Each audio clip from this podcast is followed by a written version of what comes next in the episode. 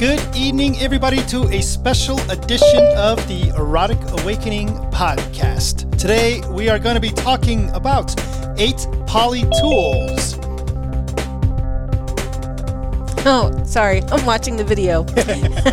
Welcome to Erotic Awakening, an exploration of all things erotic. If you are offended by adult topics or prohibited by law, we recommend you stop listening right now. The Erotic Awakening podcast, as well as this workshop, are offered free of charge to our community.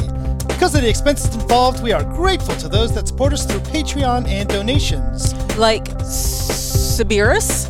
Like Cerberus, Oh, is that what it is? and K is for Kinky JT. Awesome. Hi, Dan. Hi, Dawn, and hi to all of our podcast listeners and workshop attendees joining us live on this Zoom call. We figured we'd do double duty tonight. So, since we missed the podcast last week, we are super busy and things got in the way. So, we are going to kind of wrap this all together. Yep, absolutely. I'm liking this idea. So, what we're going to do for the next hour or so is talk about some of the polyamory tools that are found in the polyamory toolkit. And these are directly as part of our life experience in polyamory. and we are looking forward to sharing those with you. And absolutely. I see people I recognize. I do Sorry. too. I, I like that part. Uh, some of not only are people that we know from real time, but also some people that are uh, fans of the podcast and some Patreon supporters. Yeah. and So, Patreon supporters as well. Awesome. I think uh, there might even be some horror fans in the audience as well. So awesome, awesome. So we're going to kick this off. So the background is, as Dawn and I have now been polyamorous for 20 years. When we got started, there were not a lot of tools available. There was a, there was a book or two. There was a couple people. There's a person or two teaching workshops, but there was a lot of philosophies. And I'm not a philosophy guy. I am a tool guy, right?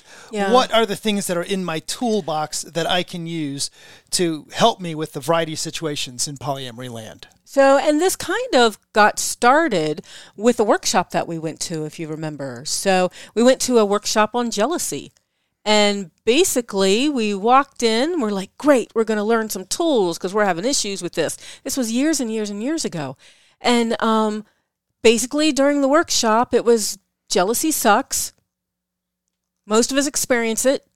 Jealousy sucks. Good luck figuring it out. and that was it. So we walked in knowing jealousy sucked, and we walked out knowing jealousy sucked and no tools to help us out with it. So over time, we kind of developed these tools as they were needed. So it's not like we sat down and said, Ooh, we're going to do these, we're going to come up with this, this, and this in case that happens. No, something happened, and we needed to figure out how to end the suffering. And that helped us uh, i don't know sometimes stuff just kind of showed up. Absolutely. sometimes words popped into our head. Sometimes ideas you know came out of nowhere. And sometimes we learned it through anything from uh, the 12 step program my spiritual path um, a lot of other Buddhist stuff philosophy, all kinds of interesting influences that became this this polyamory toolkit. Mm-hmm. And I'm going to get right into it. The first one that comes to my mind is um, it just came as a result of so over the weekend we actually did something weird and strange. We sat with other people in a social setting, and I we haven't done that for over a year, it's right? like 10 year yeah 10 years 10 people that we haven't Yes. seen for over a year and a half And one of the things that we talked about was the power of perception. So, that first tool that comes to mind that I want to share with you guys is something that we call change the story. And it is as simple as uh, I can clearly recall I had a partner named Karen who went off on a date with somebody. And generally, when with that particular partner, we would send a text to each other when we were going to bed just to say goodnight. Didn't matter um, whether they were, you know, that was just the pattern that we had. And so this one night when I Karen is off on a date with a new person and I didn't get a text and at you know around the time I would expect to get a text. And it was about 10:30 that she texted and said goodnight, right? So what I did was I created this entire story of why she was too busy to text me prior to that. And as you might, well, I, I don't know about you, the way my brain works, the story was she couldn't text me because of the great sex that she was having with the new boyfriend. Much better sex than anything that I'd ever done. And they probably did something, you know, uh, Karen is not, and I, if you know me, and this event was posted on FetLife. Yes. I'm Only somewhat of a fan of FetLife. I'm somewhat of a kinky person, and and that particular partner identified as being vanilla, or at least vanilla adj- adjacent. So I had these terrible stories in my head how she was having uh, missionary style sex, and it was very pleasant, and there was no screaming or biting, and how horrible it was, but how wonderful it was for her, and something that I couldn't give her, right?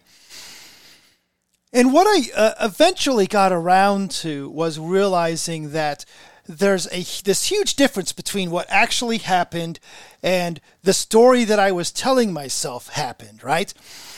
When I actually talked to Karen about why it took so long to text and all this kind of stuff, you know, the, it, it was not the story that I told myself. So the first tool is change the story to recognize that what we perceive as happening is based on our perceptions. It's based on our, our tapes. fears. Based exactly. It's based on our fears.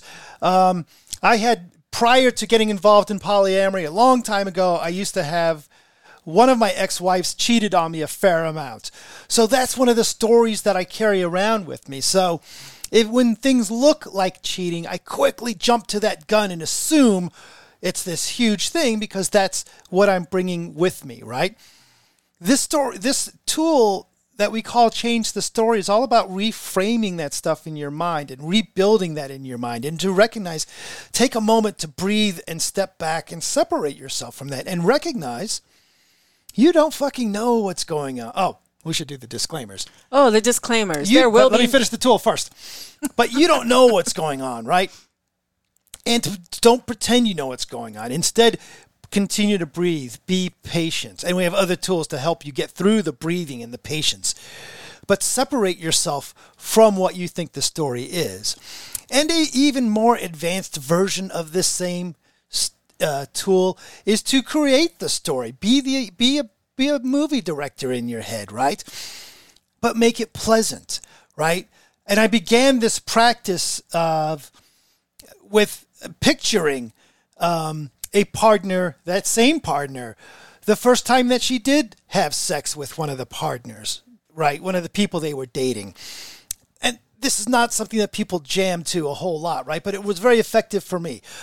It, it's not as kinky as it sounds. I would picture myself sitting in those air ducts that are in the bedroom. And of course, I'm a big nerd, so I assume all star all air ducts are big enough that you can crawl through them, right? And see through the little grate exactly. and I would sit there and it wasn't like a kinky thing. It was sitting there watching what happened, right? And what I saw was somebody that I loved getting pleasure, someone that I loved feeling joy, someone that I loved enjoying themselves and enjoying what was going on. Right. And I, and that allowed me to say, well, what is my actual issue here? Why why is this a problem for me? Mm-hmm. So that's changed the story. And well, with change the story, also, what I had to tell myself is I, I went, you know, as I created stories based on fear with Dan or um, Big D going off and doing new things, um, I had to remind myself that I knew none of the details. The only thing I knew is that my text had not been responded to. And I actually didn't even know that. My text could have been responded to. My phone likes to hiccup sometimes. Mm-hmm. So all I know is that I do not see a text from him. I try not to put any story to it anymore. I try not to even think that a text wasn't sent because it could have been. Because we've proven that you know before where i'm like you didn't you didn't do this thing and you show me your phone and yes you did do this thing so i try not to give it that much energy anymore and uh, it took some time to get to that point but it's it's really very valuable for me like big d is out right now right he sold his house he's got a camper he's he's out he's in uh, midwestern somewhere so when he doesn't text me a lot, man, I can put some stories through my head. And luckily, I've gotten to a point where I just don't do that. Right. Who the hell knows what's going on? So Okay. that tool is called Change the Story. So before we get into the next one, the disclaimers. And there's going to be three disclaimers today. The first disclaimer is if you've listened to the Erotic Awakening podcast before or our workshops, you know that there may well be some naughty language. There some will be. Dirty language. Things that will make George Carlin blush. No, not really. Can't imagine what does do that. But we are absolutely going to, we'll slip in a fuck here and there, whether it's a pleasurable, hey, let's fuck, or a, oh, fuck that sort of fuck. There's got to be fucks. The second disclaimer there may be simulated sex in this workshop. There's no, No. reason for it. We're we're we're leashed.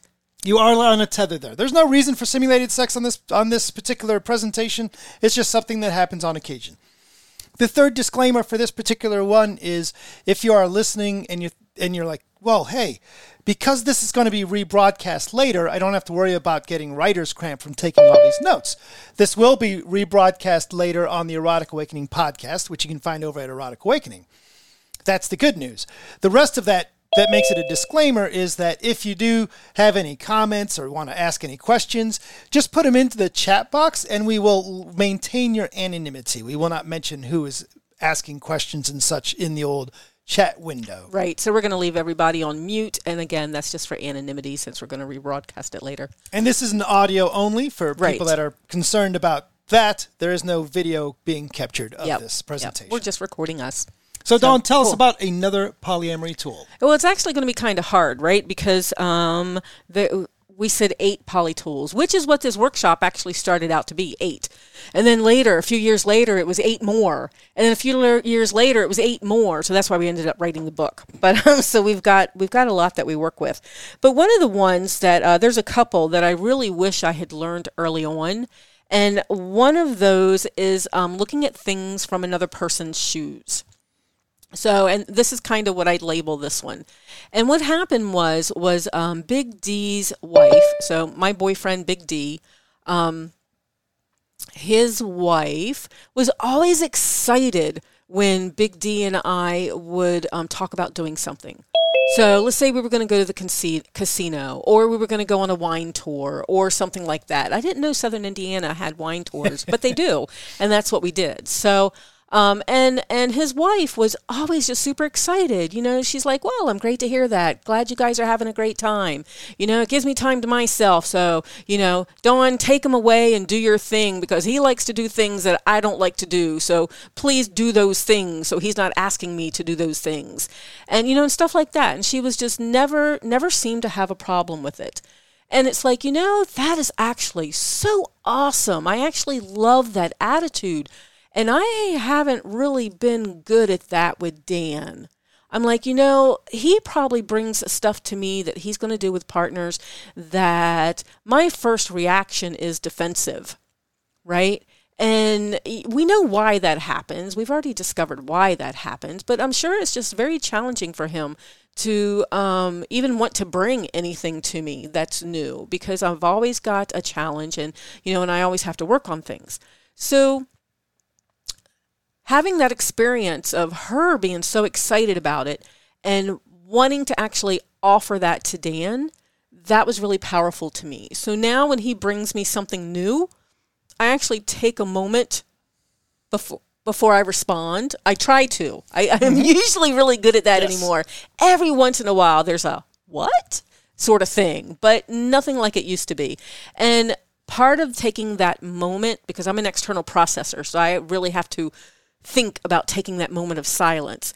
And I kind of reframe. This is a reframing thing as well. And I flip my thinking to go, ooh, how would Dan, how would I want Big D's wife to respond to this? How would I want Dan to respond to this? Well, I would want him to be excited for me and happy for me. So that's what I'm going to offer him. So sometimes I'm I still have to go through that talking th- myself through it to be able to get there, but it's much much easier now. It's like you bring me something new mm-hmm. and I'm like, "Ooh, how would I want him to respond if I just asked him that myself?" Right. So, and then that's the response I try to give him. So, yeah. So it, it's a little slow, but it's it's faster now. Yeah, absolutely, and that's that's a great tool. And when we think about when we interact in polyamory, one of the things that can be very defeating is when we act react defensively all the mm-hmm. time, right? Dawn always tells me, I want you to be honest with me. Don't walk on eggshells around me. But when I present something, a new partner or a new love or admitting that I just kissed somebody, and she responds with anger or defensively, right? It can be very challenging for me to consolidate those two, right? Because on one hand, you say, don't walk on eggshells around me. Okay. I just found I fell in love with the new guy down the street. She's what the fuck? How, you, know, right? So to find that not being defensive, right? So the tool Dawn just talked about is one of those that we can use to not be defensive. Another one that we Yeah, found, because if if I get defensive, you get defensive, and Absolutely. then that's that's headbutting. So we try to yeah, keep absolutely that from happening. And and that leads me to uh, one of the other tools that we found later in our polyamory journey. I wish we'd found it earlier. This one's called uncomfortable versus wrong. Oh yeah, And uncomfortable versus wrong is to understand that. So, the background, how we came across this tool, I had a partner who went off on a date with somebody. And on this date, she rode on the back of their motorcycle. And I had no clue that she was interested in motorcycles. And this is before I was interested in motorcycles. And she uh, ended up she, she rode on the back of the motorcycle and they went to a baseball game and i had no clue that she was into baseball and i'm not into baseball. And then they had went back to his place and had uh, a, a night full of passion right? And she came back and she told me this story. And i recognized that i was not only being defensive but i was on the verge of being accu- accusatory. And i had to be quiet and that's another tool that because should- something because something felt wrong. right. So i had to look at that and i said all right brain what's going on here? Um, did she go out on a date with another guy? Yes. Is that within our parameters within the agreements that we made? Absolutely. Rode on a motorcycle and did things that i don't do with her. Is that okay? Well that's not against any of our agreements. It's not uh, it's within who we are to each other polyamory wise and then she had sex with this guy. Oh she had sex with a new guy. Well okay we're sexual beings and It's we what we do. you know it one of the very few uh, boundaries that we had in that relationship was safer sex and she confirmed safer sex. So what the fuck was wrong with me right? Why was i feeling so bad about it and betrayed and angry about it and like she did something wrong and what i recognized and this this is where the tool uncomfortable versus wrong she did nothing wrong whatsoever but I still felt uncomfortable. And that's okay. That allowed us to communicate about it mm-hmm. without the defensiveness. I got to say, you know? Oh, you know what? You did these things, and I know you're, you know, great that you did these things. There's nothing wrong with you doing these things. I do the same goddamn things, except for the baseball. Not a fan. but I still feel uncomfortable about this situation. I am uncomfortable with the idea that you have found new hobbies that you enjoy with somebody that I just don't care about. And I'm uncomfortable by the fact I never knew you liked baseball. Now, that might be silly in your world, but in my world, I was with this partner for 11 years. And for her to, after 11 years of being with me, to say, Oh, I love baseball. How do you not know that? Me and Elle go to great baseball games together. Really threw me for a loop understanding the difference between uncomfortable versus wrong allowed me mm-hmm. to have that conversation with her. Instead of if it was wrong, then the conversation, why did you do that? You did the thing, right? That's what, if it's wrong, that's the kind of conversation you have. Instead, we got to flip it to, you know what, you did those things. I have to admit, I still am uncomfortable with that. That's my problem, not theirs. And the nice thing about them is then I can activate another tool, voice assistance, mm-hmm. which Oh, we should also my talk. list. Oh, well, good. then, but it's just so freeing as to open up those communication avenues, right? Again, avoiding being defensive and instead saying, you know what, I'm having some challenges.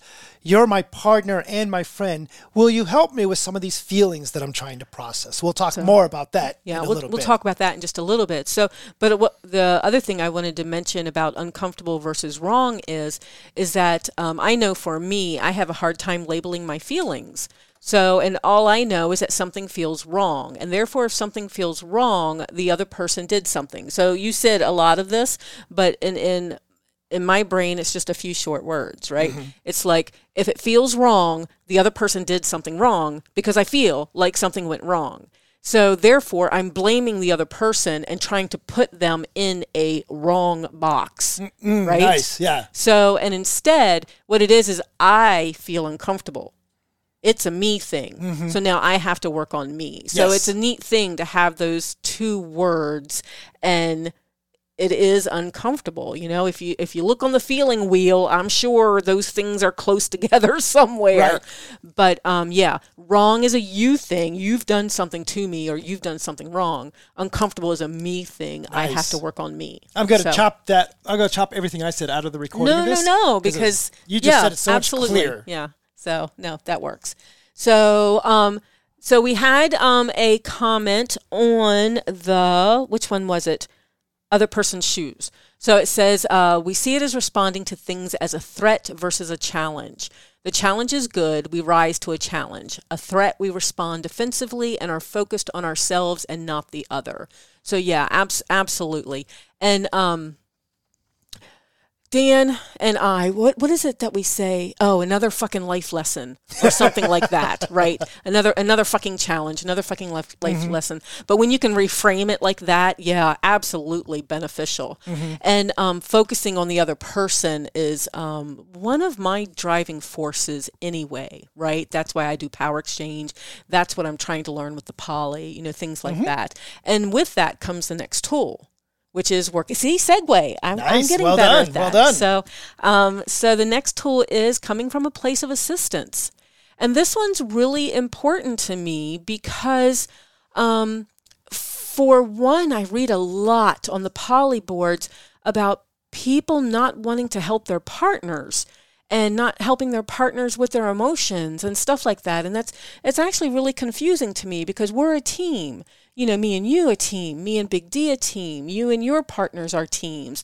You know, we came into these relationships with intent of nurturing relationships and growing and and not necessarily like relationship escalator growing, mm-hmm. but just growing as people in general. And, and I, just a quick comment that if we don't care what style of polyamory you practice, if you're yeah. if you're happy and the other people are happy, you're doing it right. Keep doing it. Right.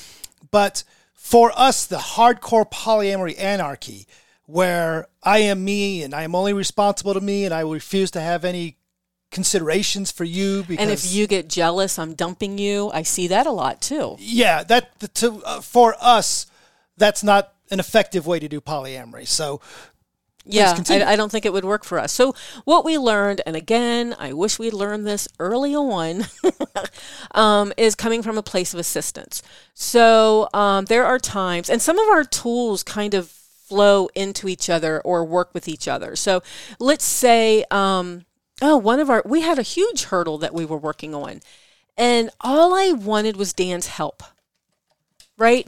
I didn't want him to stop what he was doing, which is what he thought I was saying. So, and and that's not what I was saying. I was saying I was struggling. I was having problems. Can you help me? Mm-hmm. And we finally got to where we were hearing each other saying that, right?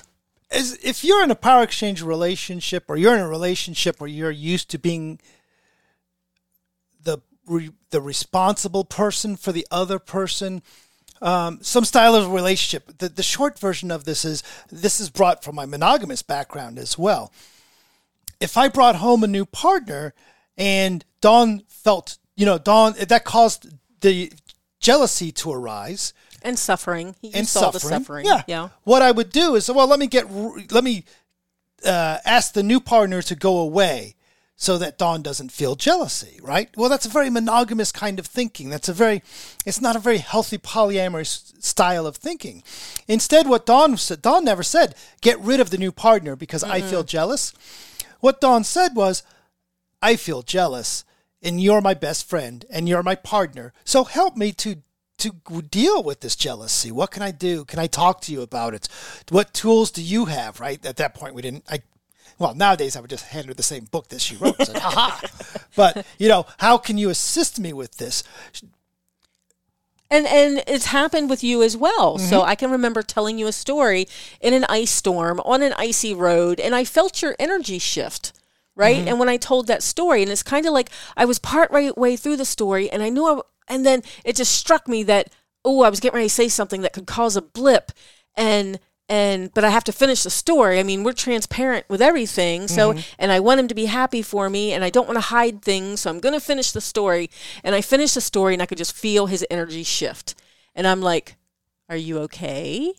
And he's like, "I just had a blip." And I'm like, "Is there anything I can do about that?" And he's like, "Nope. I think I can work this one out."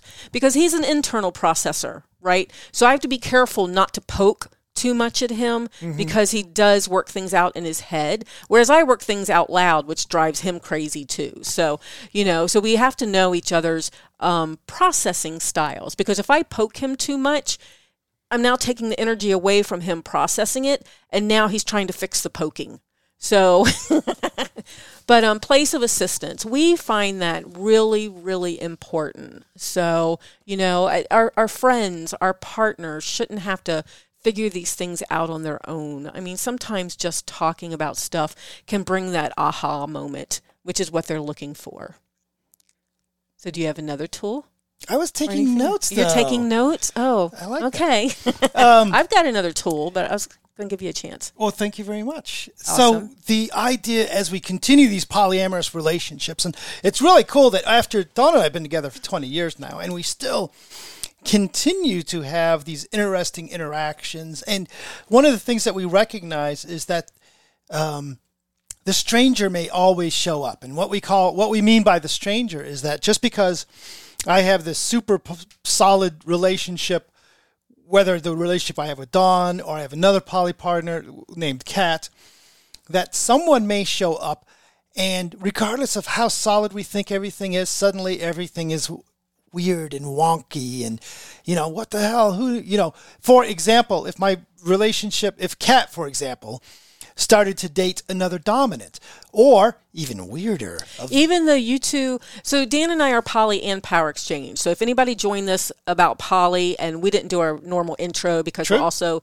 recording this for later right? So we're, we're power exchange and poly you and kat do not have a power exchange relationship. True. so i just wanted to throw that out there. So but even if she started seeing another dominant even though you guys aren't power exchange you're a dominant. Yeah right so Thank you for the clarification. Mm-hmm. So that would cause not problems. Nothing would be wrong, but it would cause things to shift in we to the way we see things, and to continue to to continue to, as Dawn said earlier, these fucking life lessons. But really, we're big fans of growth, right? So there will be a time where Dawn starts dating somebody who, like maybe somebody who's super vanilla, and I'll be like, what? no tried that won't happen Or I throw might that out there you know, I might start um, a relationship with another male bodied person, which is something I haven't done yet, right? None of these things are problematic, but they are all, all interesting and they are new aspects of how we do things. So the growth continues. No, I just realized I said it's never going to happen. And that's usually when the universe goes, You think? Here you go. Absolutely. so that the next tor- uh, tool that comes to my mind, and I'm going to a tiny bit of background, and in the chat window, if you want to, I want you to type in your favorite band or your favorite musician, and not just oh I really dig Nickelback, but your absolute oh man this guy or this band or this singer man that's the shit that makes me rock, right? Rammstein. Nice. Um, so what happened was I had the opportunity. So I have my favorite band, and you know, and I can see by some of these bands that you guys are mentioning, right? Uh, Rammstein and the Smiths and Jeff Buckley. These aren't just oh I dig the music. These are oh yeah like I you know I the Smiths right I know people get psychotic about the Smiths and um, I wouldn't. I don't know that anybody follows them like they, they used to follow the dead, but people that you know really into so this is the music, and you know, oh wait, wait, this song's on. Well, everybody, shut the heck up, and I'm going to put on my headphones and to zone out for a while. so if I say I don't know who the Smiths is, I probably have no chance of dating that person. Uh, yep, you are correct. what is the name of that site, by the way? Do you know offhand? Oh no. We're going to come Um, back to this in a, in a second. I'll look it up. There's, There's a a really cool site related to music. Anyway, so I had the opportunity. For me, the band is Peter Gabriel, and Peter Gabriel was on tour the 25th anniversary of the So album. And although the So album's not my favorite Peter Gabriel album, the fact that he was doing the entire album from beginning to end, plus a bunch of other stuff, really looking forward to that. It just so happens that both Dawn, this Dawn here, but also at the time I was dating Karen, both huge fans of Peter Gabriel as well. Now, we really believe that as much as polyamory is a group activity sometimes, Can't find it. there was a point where Dawn and I and Karen all lived in the same house for about five years. It doesn't mean you have to do everything, every activity with all your partners, right? There are some things that are special done by a duo, right? Not just like when Dawn and I have an anniversary, I don't invite Kat along, but things like for us, for this kind of music, for and if you're Like- not a music person, mm. this, you probably don't. This doesn't grok for you. But going to a Peter Gabriel concert is kind of like going to church for me, right? It is that level of intensity. So Karen's like, yeah, I want to go see Peter Gabriel with you. And Dawn's like, well, I want to go see Peter Gabriel with you, right? So what we figured out was that going to an experience with Karen, like a concert, is its own thing, right? So Karen likes to Karen likes to buy the super expensive tickets because she wants to be fairly close, and she likes to get there eh, whenever, right? You know, maybe five minutes before the show starts.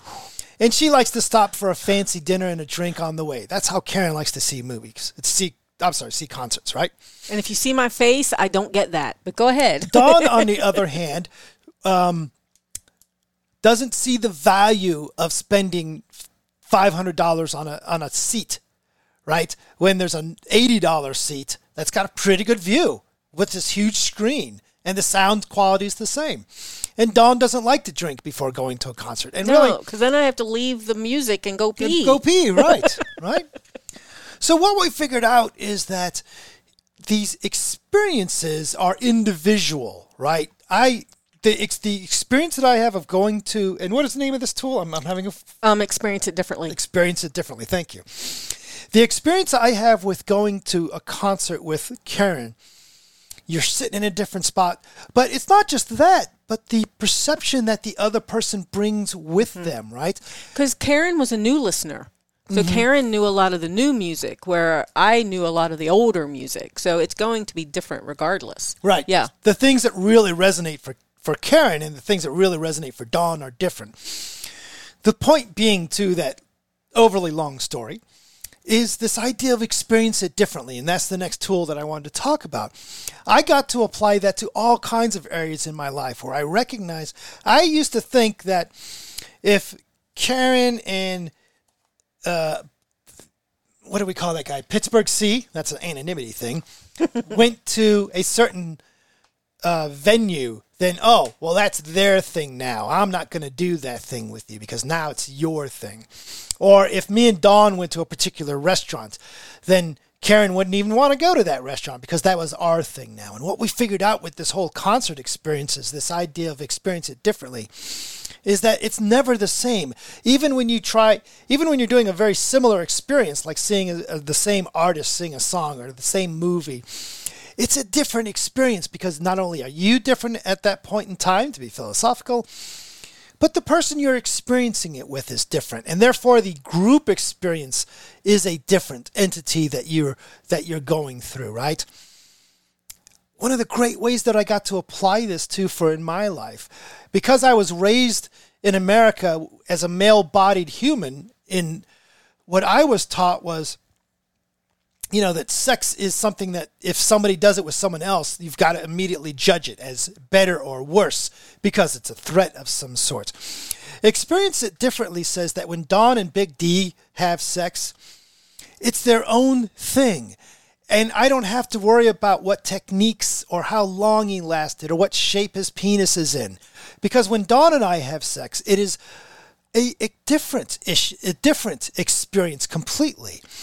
For me, framing it that way to recognize that all experiences, because of the participants, are different, let me get away from the comparison thing. Of the good or bad, or Right. right, yeah. So yeah, the, the summary of the concert story is, of course, poor Dan. I had to go see Peter Gabriel twice. Oh, and then you got to see him a third time because then we went as a trio. Yeah, that So- was that was David Bowie's fault. Uh, I- it, true, true. it was right after Bowie died. and Prince. And Prince, right? So now everybody's, you know, so Dawn and Karen are both like, no, no, I don't care if we've seen this concert nine times. Peter Gabriel's going to die soon. We better go see him while he's still touring. Yes. That was five years ago. so I'm hoping to see him again.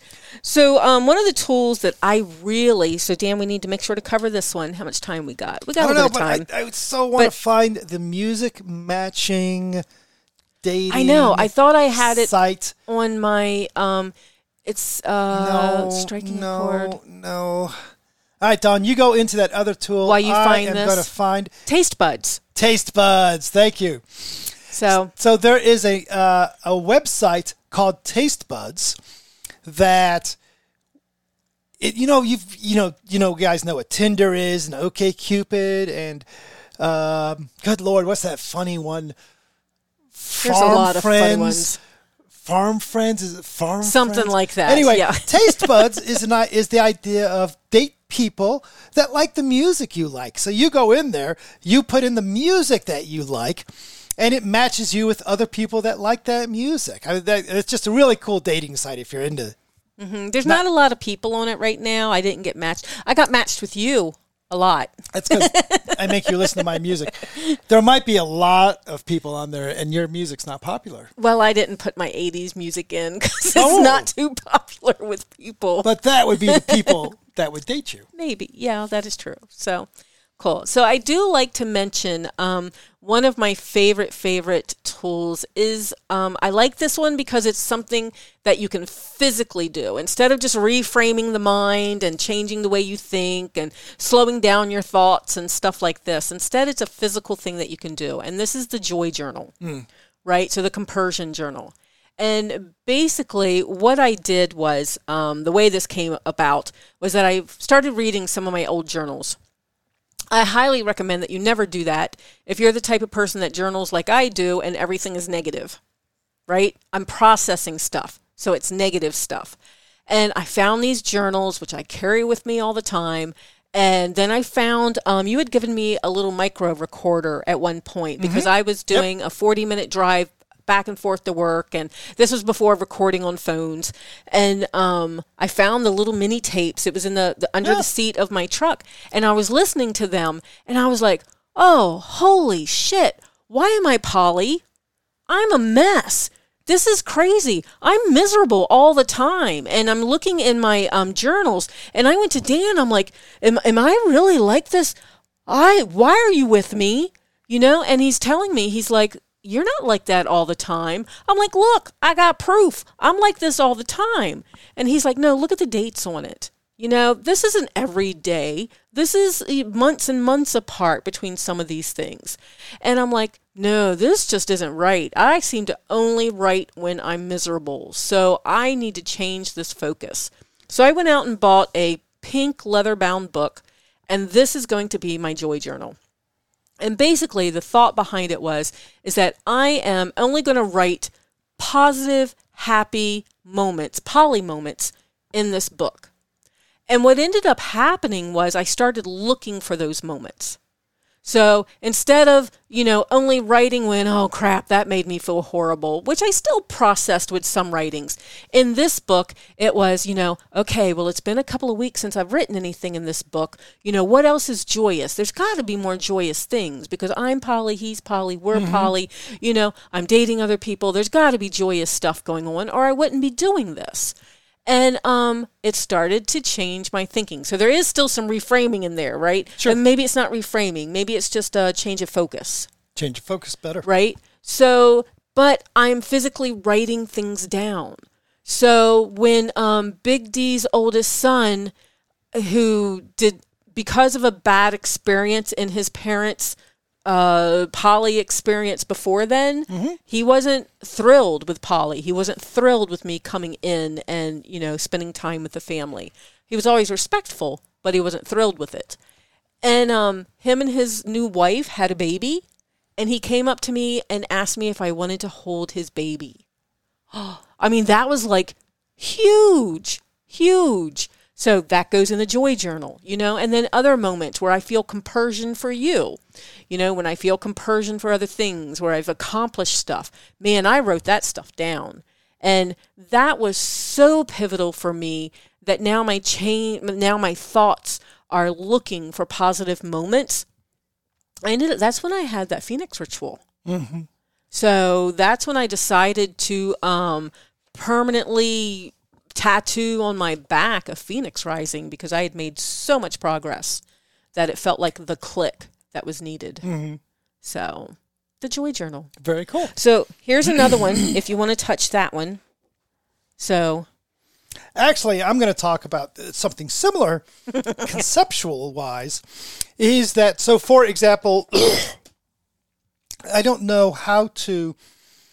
The, the neat thing about the, the polyamory toolkit is there's 25 different tools in there because I, they resonate to each Dawn and I differently. And like I could care less. I don't really care about the joy journal. That's not one that really resonates for me, but it was important for Dawn but I, on the other hand, um, will love place of assistance, which Dawn does as well, right? So we, on occasion, we talk to people and they're like, well, how do we do polyamory? And I can say, well, I can give you a box of tools, but the reality is I can't tell you how you do polyamory. So just because, so for example, if one of your, one person is a, um, loves deer hunting and um, they're a big fan of rap music and they were raised conservative christian. Wrap your head around that. And the other person and the person that they're they're engaging with and the, that they're starting to date happens to be a very organized type A personality person who was raised in a atheist household where everything had its place and um, they were staunch communist just for an example right I'm really curious where you're going with this. i can't tell you oh well then this Oh, tool okay. really fits that situation so instead, we have a tool called the Working Journal, right? It's not like the Joy Journal, but it's kind of the in where you take these beautiful things that have happened. The Working Journal is your opportunity to, to create mm. your own polyamory toolkit. So what the Working Journal says is that if Dawn goes off on a date and she's going off on a date with this new guy, and I stay home and I sit there and I try to watch TV, but I know I don't like TV, but I'm going to sit there and try and watch TV by myself. And that's not fun. So I'm going to try and play a video game that I've already beat, and that's not fun. And I realize I'm just trying to distract myself. So, what I write down in my working journal is that when Dawn goes off on a date with another guy for the first time, don't stay home, right? And instead, the next time maybe she goes out, I'll go hang out with other polyamorous people, right? And we'll talk about maybe we'll talk about nothing. Maybe we'll play board games together. Maybe, but just be with other polyamorous people. And if that feels good and that works out for me, then that goes in the working journal. And then I say, ah, when Dawn goes off on a date with the new guy, you know what? I'm, if I stay home by myself, I'm going to feel crappy. Go off, make dates for yourself. Go off with other people. Go play board games. Do stuff like that that you enjoy, right? That goes in my working journal. And it keep going like that, right? Where we, when we determine what works out for us, create your own operator's manual, right? Um, if you're familiar with Cunning Minx, who does the Polyamory Weekly podcast, right? She talks about creating your own owner's manual, and I'm a big fan of that idea. The working journal is kind of a modification of that, where if I find out that something like the Joy Journal doesn't really work for me, but draft emails, another one of our tools, is a great one, make sure I put that in my working journal and says, hey, don't forget to relay on that things like trusting Dawn and being brave, right? Um, I used to make a huge mistake in polyamory. If if if there's one thing I could go back 20 years in our journey and give myself this one piece of advice, I would say be fearless. Tell Dawn fearlessly what's going on. If you're starting to develop emotions for somebody, tell everybody, hey, every, hey, all my poly partners, this new person I'm flirting with, I think I've got the, I think I've got it. I That think I've got rolls into it. thing Another on, thing, right? manage surprises. Absolutely, right? so when managing surprises is a big positive tool for me, that goes in the working journal. So create your own little operator's manual like that. Collect the things that work for you. It's really neat when we see on whether it's uh, a Facebook or Reddit or FetLife when somebody says, "Hey, how do you deal with X?" And people come up with all these interesting ideas, and a lot of times, you might you might say, and I'm just going to pick something weird. How do I deal with it when my chocolate melts? And somebody else says, well, never put your chocolate on the back dash of the car. You know, that's why your chocolate's melting.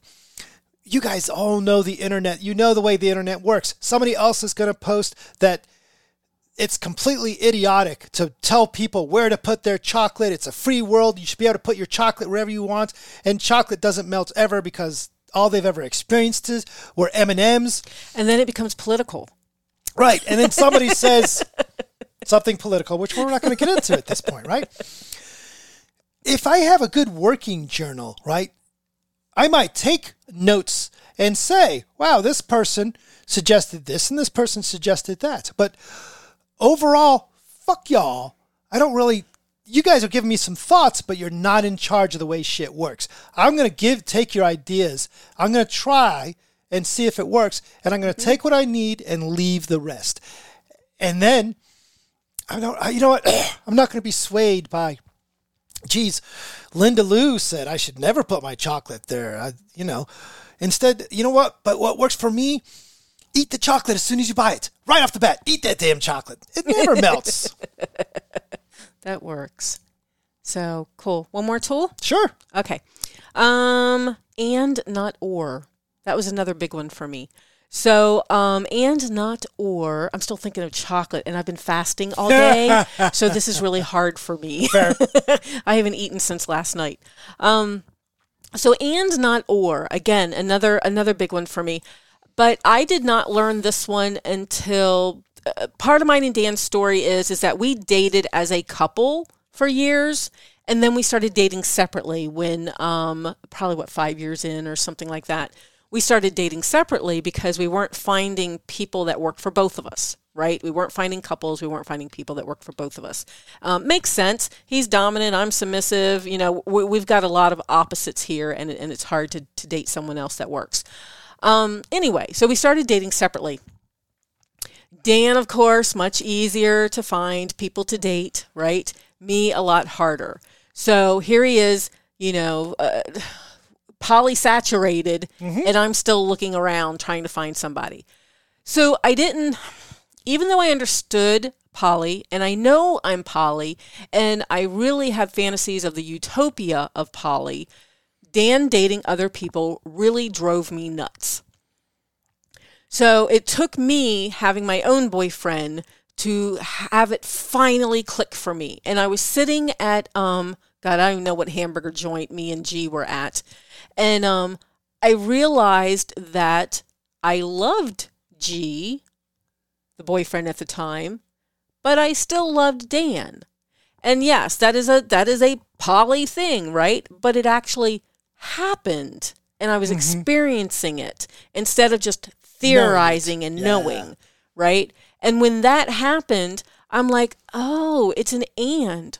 All these times, Dan has fallen in love with someone else, and I've had the fear that he's going to leave. Why would I have that fear that he's going to leave because he found someone else? I mean, there could be other reasons that he would want to leave, right? But not because he found someone else, even though that could still happen. But I didn't need to fear that every single time. So it was an and, not an or. Yeah. Right? The, the idea of, and this is, you know, one of the big challenges in polyamory that people have is this idea of scarcity. This mm-hmm. idea that we only have a limited amount of love. So if you love Linda Lou, then it's you must not love me. It's right. It's it's or this or mentality. If Karen enjoys going to baseball games with someone else, then she's clearly, you know, well, I don't like baseball games, so I guess it's it's him or me, right? The reality is it's polyamory is all about and it's all about additions. It's all about inclusiveness in that regard. So that Karen loves baseball and playing boards games with me. Karen loves riding the motorcycle and board games with me. I, I like board games a lot. Um, or whatever else that I'm into, right? That when Dawn has great sex with Big D, it doesn't mean, oh, I guess no more great sex for Dan. It's not a it's not a or situation, it's an and situation. I mean, yeah, she has to take a shower first, for fuck's sake. But that's just one of my things, right? It's okay. Yeah, it is. It is okay So this idea- I, I require the same thing of you. yeah. So we continue to frame things. You know, when when we experience we, this idea of scarcity, and my partner's doing this new thing, and I guess I don't get to do this thing anymore. Instead, to frame it as ah, great that they get to do that with them, and they get they get to do it with me. It works for me as well. Obviously, right? That's part of the polyamory aspect, right? Dawn's having great sex with Big D. Well, you're really. and great sex with me. Big D and I also go like on wine tasting and stuff. No, it's not all just about sex. Okay. I, I've developed. I've changed the story on you. I, that's my story. I like my story. I'm sitting in a little little thing watching. It's now it's getting exciting for me. This idea that you know Dawn gets to go off and have great wine tastings. Well, see, that's a, coffee tastings with Big D, and I get to go on big coffee tastings with Kat. Right? This lack of scarcity thinking right? To turn it into this generosity thinking, right? One of the key mantras, which is another tool we're not going to have time to get into, but one of the key mantras that I have when I when I start to feel these negative, mm, and we could get into this whole whether emotions are ever negative or positive or anything. They're tools. Just roll with it for now. When I get into emo- feelings that I would prefer not to feel because they are unpleasant, um, I try to come back to the mantra of generosity, right? This idea that they're doing these and things, and that's a goodness, right? Why wouldn't I be happy that somebody I love is riding a molar, roller coaster or going to a baseball game or having great sex? I want my partners to have all the joy and f- happiness they can find. They want the same for me, right? So to continue the the and not or is a great opportunity to work into generosity. So I'm I'm reading on the chat. Uh, dealing with sex jealousy is pretty common, but what about jealousy over other intimacies, like a pet name, ooh, or a first time, or sharing personal stuff? Yeah, that can be that can be rough too, right? Because I'm actually not as jealous over the sex Dan has with other people because I know what's between us is really special and can't be replaced right? Whatever he has with someone else is different than what he has with me, which is what we tried to explain before. So yeah, it's it's not the sex. It's the when I hear Kat tell Dan I love you. Right? Or, Or really neat, we just did this it's not it's not a big thing anymore, but the first time I heard it, it was a huge thing. we just did this big camping thing with I mean 10 other people, right? Kat happened to be one of the people. It wasn't a poly thing, but Kat Kat happened to be one of the people that was there. You know, when Kat we're just having these general conversations and you know, Kat shares this intimate mo- moment that Dawn and I share or that she and I shared, right? And I didn't, you know, I don't, I don't hide that from Dawn, but it shit just doesn't always come up, right? I don't share every intimate moment because a lot of them don't come up or they're intimate, right? I, I don't want to, but the point being, how do you deal with these? That's the fun bit, right? It's Yeah. the The the emotional tools yeah. of and not or. Uh, another great one is the idea of this draft email where we're taking this emotional thing that we're perceiving and writing it out in kind of a it's a modification of the journal. Draft email, one another of the tools that we don't have time to get into. Um, a variety of tools to go after that, right? That's all real stuff. For some of us, it is sex. For some of us, it's intimacy. For some of us, it's experiences, right? finding that thing that is causing you the most challenges at that moment. And by the way, I so funny to hear Dawn say, the sex doesn't bother me because gosh darn that used to be number one on the bother me list mm-hmm. years ago but all Yeah. that kind of changes right the really weird thing and the thing that i want you to to one of the things we want you to walk away from this is that dawn and i have been doing this for 20 years karen and i were together for 12 years big, Big d, D, and dawn We're coming up on eight or Eight. nine. me and Kat coming up on seven, and at the beginning, all the stuff that you're going through, being whether it's emotional jealousy, scarcity thinking, anger, all that stuff was present for us And could still be. Right? and can still come up. because um, you know who knows who we're going to be dating next. It's going to be different. Yes. everybody that comes in is different. So it could absolutely happen again. We're not saying we've got this totally figured out.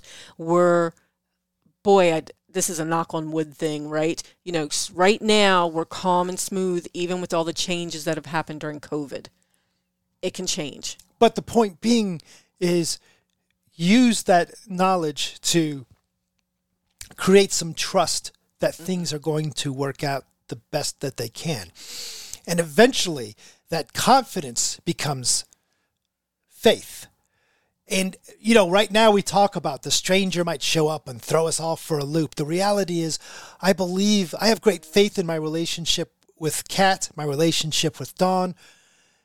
Our confidence was a big one for me the relationships that we have that they're going to be right. Karen and I are no longer together after 12 years, and that's okay. It flowed the way it was supposed to. We're still friends. We're going to have dinner tomorrow night, apparently. Uh, she's buying, though, because we're not dating anymore. Ha ha. Feminism. I don't I, We better just zip out on that one. So we're going to finish up the podcast and then, indeed, I don't know where we are yet. Take a moment to support the podcast. Rate us on Apple Podcast. Take a moment to support the workshop, too. Rate the podcast on Apple Podcast, Google Play, Stitcher, Spotify, wherever you listen. Or just tell your friends. If you like what we're doing, head over to patreon.com erotic awakening and take a look at the options. Like So- discounted stuff. And more. And we also do a Let's Chat with our Patreons once a month. And I think the next one is about communication tools. If you want the playback of this audio that you've just listened to in the workshop, head over to eroticawakening.com podcast. It'll get posted there tomorrow. You don't have to subscribe to the podcast, you can listen to it right from the website. Also, if you're interested in that polyamory toolkit, again, head over to eroticawakening.com. Available on Amazon Yes. and stuff like that. Awesome. Bye, Dawn. Bye, Dan.